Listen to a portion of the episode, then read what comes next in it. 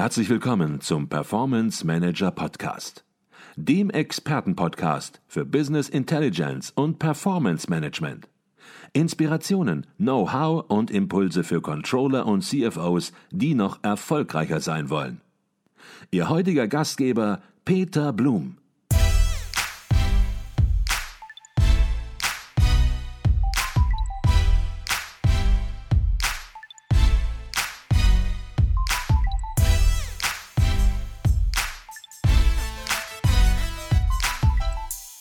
Jetzt haben Sie drei wichtige Dinge gleich genannt.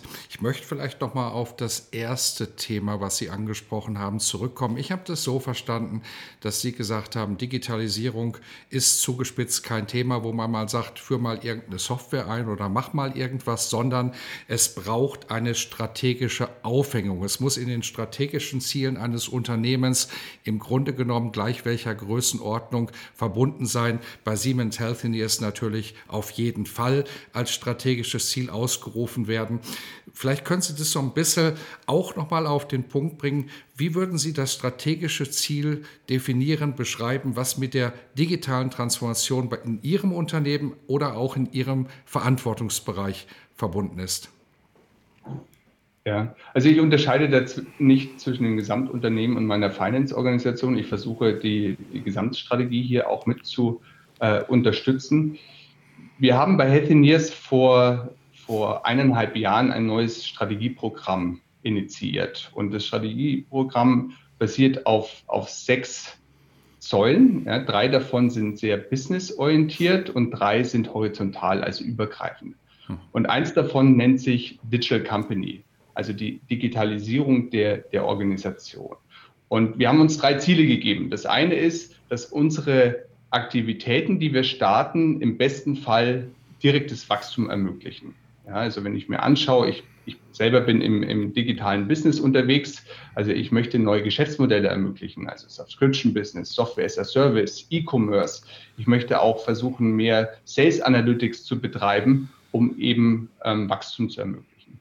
Der zweite, der ist, glaube ich, offensichtlich, es geht um Produktivität. Also die Automatisierung von wiederkehrenden Aktivitäten, auch die Optimierung von Prozessen, aber auch, glaube ich, dieses New Ways of Working, ja, der digitale Arbeitsplatz, ja, und wir alle sind seit fast einem Jahr jetzt im Homeoffice und dass wir es schaffen, auch im Homeoffice in dieser Konstellation produktiv weiter miteinander zusammenzuarbeiten.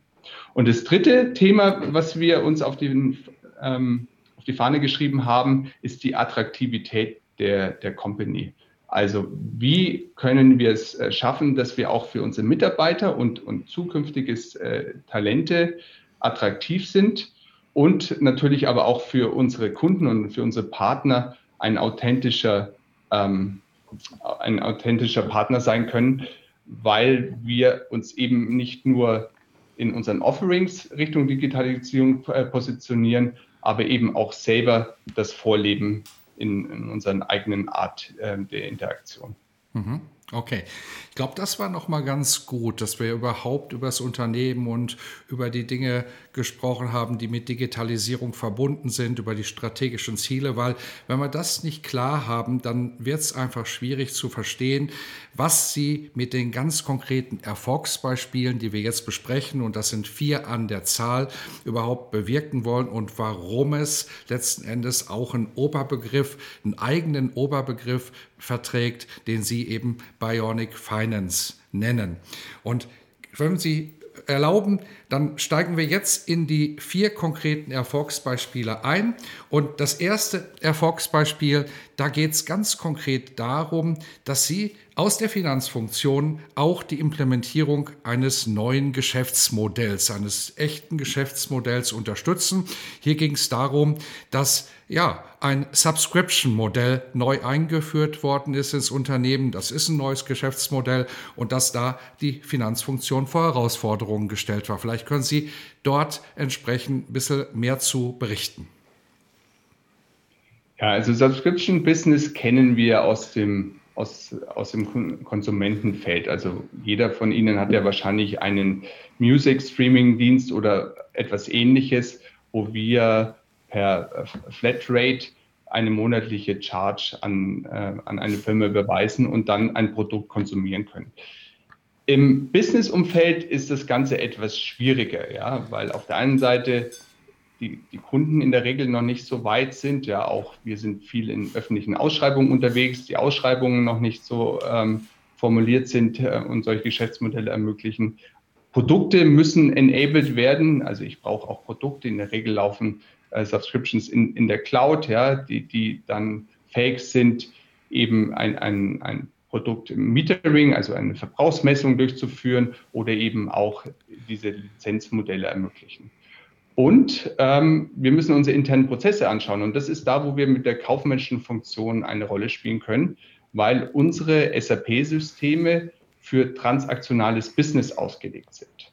Also ein Subscription-Modell ist ja deutlich flexibler. Es ist entweder eine, eine Monatsmiete ja, oder es ist verbrauchsabhängig oder der Kunde kann beschließen, dass er noch bestimmte Pakete dazu bucht oder auch pausiert. Das kann aber ein SAP-System bei uns in der Firma nicht. Und das haben wir erkannt und haben uns eine Software gesucht. Sie nennt sich Suora. Das ist eine Mittelware-Software, die eben versucht, diese Lücken zu schließen. Und äh, da gibt es verschiedene Komponenten, die wir jetzt anschließen an die bestehende Tool-Landschaft auf der, auf der CRM-Welt, aber auch auf der, auf der ERP-Welt, wenn es um Umsatzlegung beispielsweise geht oder um, um Rechnungsstellung. Und das ist ein Projekt, ähm, was ich aus der kaufmännischen Funktion raus leite und äh, was natürlich eine der, der wichtigen ja, Enabler für die Zukunft ist, dass wir überhaupt in der Lage sind, unsere Produkte so anzubieten, wie wir das auch gerne strategisch verfolgen wollen, eben als Subskription. Mhm. Wunderbar. Kommen wir zum zweiten Impuls, denn das, was Sie hier geben, sind natürlich ja keine Kochrezepte im Detail, aber zumindest mal Impulse, wie man aus der Finanzfunktion eben ja mit einer ganz besonderen Denke eben auch wirkungsvoll unterstützen kann. Und der zweite Impuls, da geht es um die Optimierung der Preise bei strategischen Geschäften, so würde ich es vielleicht mal ins Deutsche übersetzen, denn der Artikel ist in Englisch formuliert. Ähm, Situation ist die, die Verkäufer haben gewisse definierte Price Ranges, aber bei strategischen Deals ist es natürlich erforderlich, manchmal auch diese Range zu verlassen. Dann erfolgt eine Freigabe durch die Zentrale. Die kann möglich sein, aber diese Freigabe ist ein aufwendiger Prozess. Und da haben Sie angesetzt, wenn ich das richtig verstanden habe. Genau. Also das Schöne schon mal vorweg mit diesem Use Case ist, dass dieser Use Case bei uns entstanden ist in einem sogenannten Ideation Wettbewerb. Also wir haben unsere, unsere Finance-Mitarbeiter aufgefordert, uns zu sagen, wo haben sie eigentlich die größten Schmerzpunkte und wo sehen sie das größte Potenzial durch eine digitale Lösung. Mhm. Und der Prozess ist genauso, wie Sie beschrieben haben. Also wir haben feste Preisbücher und äh, dann kriegen wir von den Ländern Rückmeldungen ähm, bezüglich Rabatte für Aufträge. Und wir haben ungefähr 2000 Eskalationen pro Jahr, wo das Land eben einen Rabatt möchte und wir dann schauen müssen, passt das, passt das in unsere Gesamtstrategie, passt das in unsere ähm, verschiedenen ähm, Matrizen rein, ja, passt es mit dem Forecast zusammen, passt es mit dem Businessplan zusammen und dann werden diese Deals freigegeben oder auch nicht freigegeben. Das erfolgt per E-Mail, ja, größtenteils. Und äh, das Hauptproblem, was eigentlich besteht, ist, dass auch die Daten, die eigentlich ähm, nötig sind, um eine Entscheidung da zu treffen, nicht immer vollständig vorliegen, beziehungsweise teilweise auch qualitativ ähm, Mängel haben. Und die Lösung ist nun zu sagen, okay, der berühmte Datenlake, lasst uns den Datenlake anzapfen und die relevanten Informationen zusammenführen um dann, und das ist der zweite Teil der Lösung, in einem Workflow-basierten Tool die Informationen so aufbereiten, dass man eben nicht mehr per E-Mail ähm, versucht, ähm, fehlende Informationen nachreichen zu müssen. Mhm. Und äh, das ist insofern charmant, weil es natürlich auch nur die erste Stufe ist. In der zweiten Stufe kann man sich natürlich vorstellen, dass man da auch versucht, mehr Logiken und Routinen zu hinterlegen um dann am Ende, und das ist das Ziel dabei, die Durchlaufzeit von so einer Eskalation zu reduzieren. Ja, das ist Kundenmehrwert, weil er natürlich schneller eine Antwort auf seine Anfrage bekommt, aber natürlich auch die Preisstabilität ähm, steigert. Ja. Die Preisdurchsetzung, was natürlich ein ganz entscheidendes ähm, KPI für unsere Unternehmenssteuerung ist. Mhm. Kommen wir direkt zum dritten Impuls, zum dritten Erfolgsbeispiel.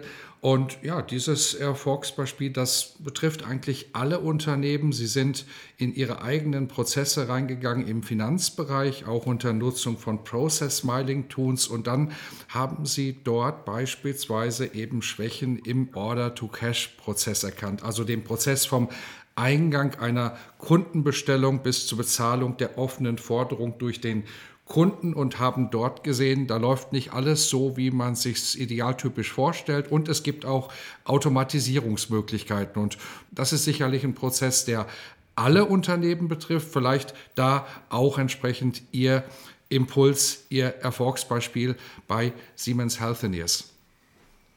Ja, also das äh, betrifft äh, definitiv alle Unternehmen. Das geht um den Order-to-Cash-Prozess, äh, vor allem in den Ländern. Und das Schöne ist, ich glaube, wir haben viele gute Beispiele. Es gibt äh, unglaublich ähm, performante Tools, die uns da unterstützen und auch hier wieder die Automatisierung erhöhen. Das Charmante ist ein bisschen, wie wir da drauf gekommen sind. Und äh, wir haben Process Mining ähm, durchgeführt. Also wir haben quasi die, die globalen SAP-Transaktionen ausgewertet und haben festgestellt über das Process Mining, dass es bestimmte Länder gibt, die deutlich besser performen in einem bestimmten Prozessschritt als andere Länder.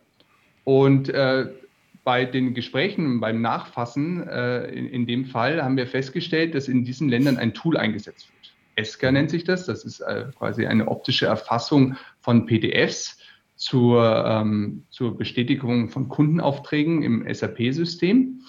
Und ähm, dieses Tool haben wir dann genommen und global ausgerollt. Und äh, im letzten Jahr ist es uns allein dadurch gelungen, 30.000 Stunden in diesem Order-to-Cash-Prozess, in der Erfassung der Kundenaufträge einzusparen. Und ähm, das ist, finde ich, ein, ein, ein toller Erfolg. Mhm, auf jeden Fall. Also an der Stelle anzusetzen, ist natürlich ein ganz, ganz entscheidender Hebel, um auch entsprechend Risiken äh, für das Unternehmen zu senken. Kommen wir zum vierten und letzten Impuls. Hier geht es um Audits, um Prüfungen, übersetze ich mal, im Unternehmen, die ja heutzutage gang und gäbe sind. Ähm, Sie haben in einem ganz konkreten Prozess die Prüfungsqualität, die Auditing-Qualität gesteigert, die Kosten aber nicht erhöht. Ich glaube, Sie können am einfachsten äh, berichten, wie Sie das gemacht haben. Hier haben Sie Text-Mining-Tools genutzt.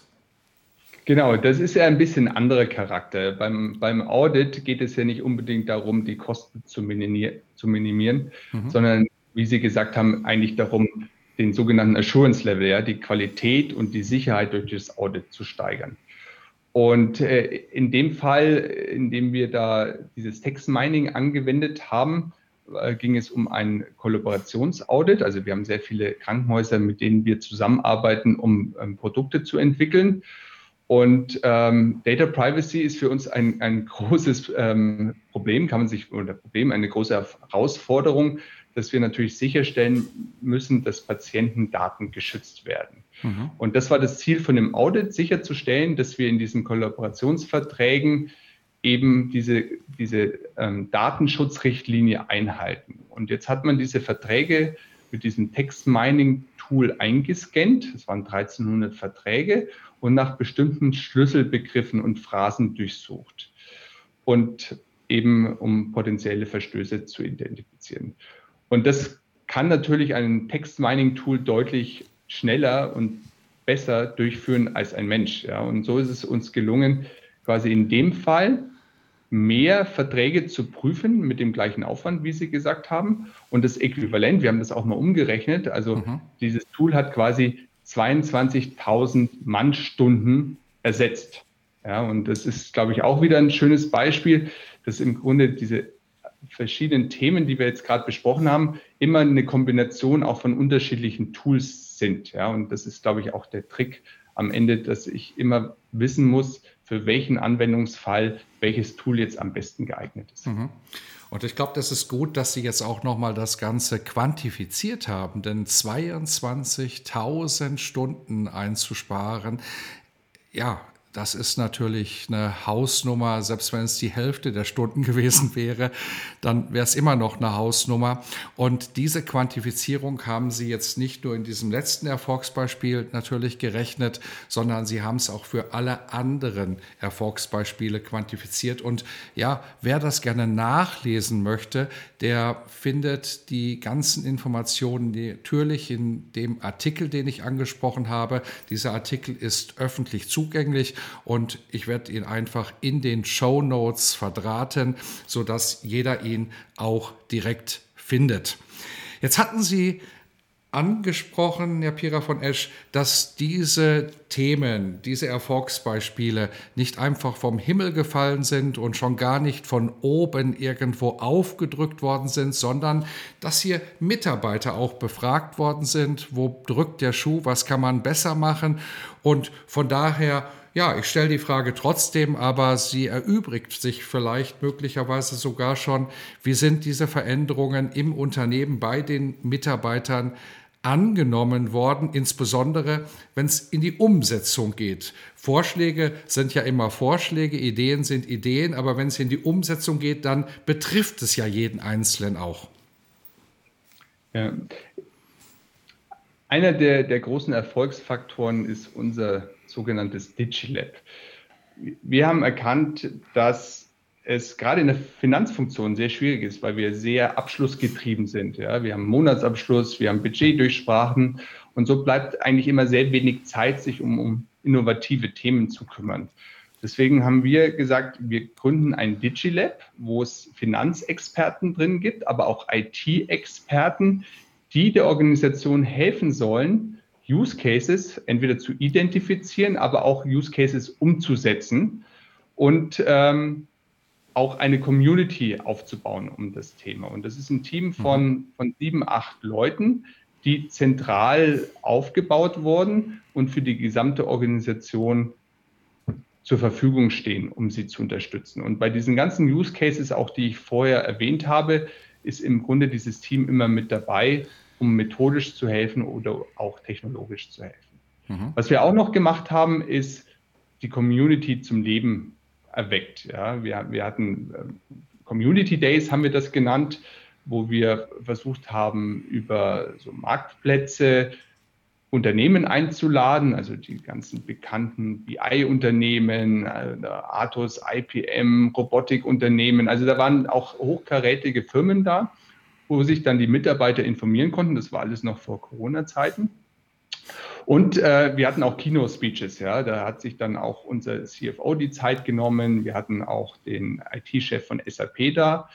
Und äh, war ganz spannend, ja, weil wir wussten nicht genau, wie das angenommen wird äh, von der Organisation. Und wir wollten es auch jetzt nicht irgendwie so als Massenveranstaltung machen, und wir hatten 140 Sitze, ja, das war die Limitation in dem Gebäude. Mhm. Und diese 140 Sitze, die waren im Vormittag, wo wir die E-Mail rausgeschickt haben, waren die ausgebucht. Also okay. wir wurden quasi überrannt.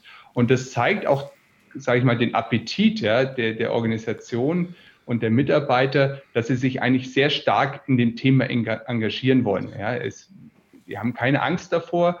Sie sehen, dass das jetzt auch der Zeitpunkt ist, quasi das Heft in die Hand zu nehmen und Themen so zu gestalten, ähm, wie sie sie dann auch später im Alltag ähm, vorfinden wollen. Mhm.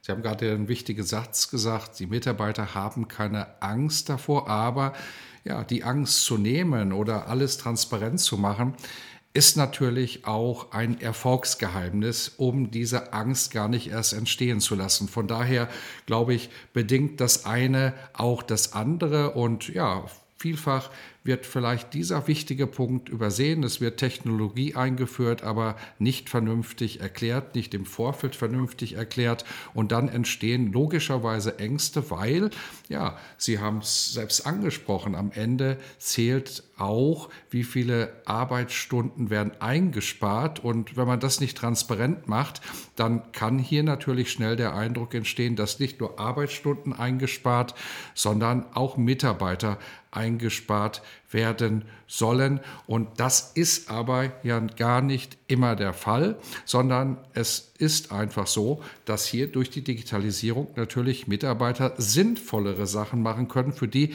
möglicherweise ansonsten überhaupt keine Zeit blieb und die letzten Endes einfach wichtig für die Analyse, für den Fortgang des Unternehmens sind. Habe ich das so richtig zusammengefasst, Herr Pirafonesch? Das haben Sie hervorragend zusammengefasst und wir sind dafür auch noch in der sehr ähm, erfreulichen Situation, dass wir ein sehr stark wachsendes Unternehmen sind. Also mhm. im Grunde, wenn ich über Produktivität am Anfang als eines der Unternehmensziele gesprochen habe, reden wir über unterproportionalen Kostenanstieg. Aber perfekt zusammengefasst. Wunderbar.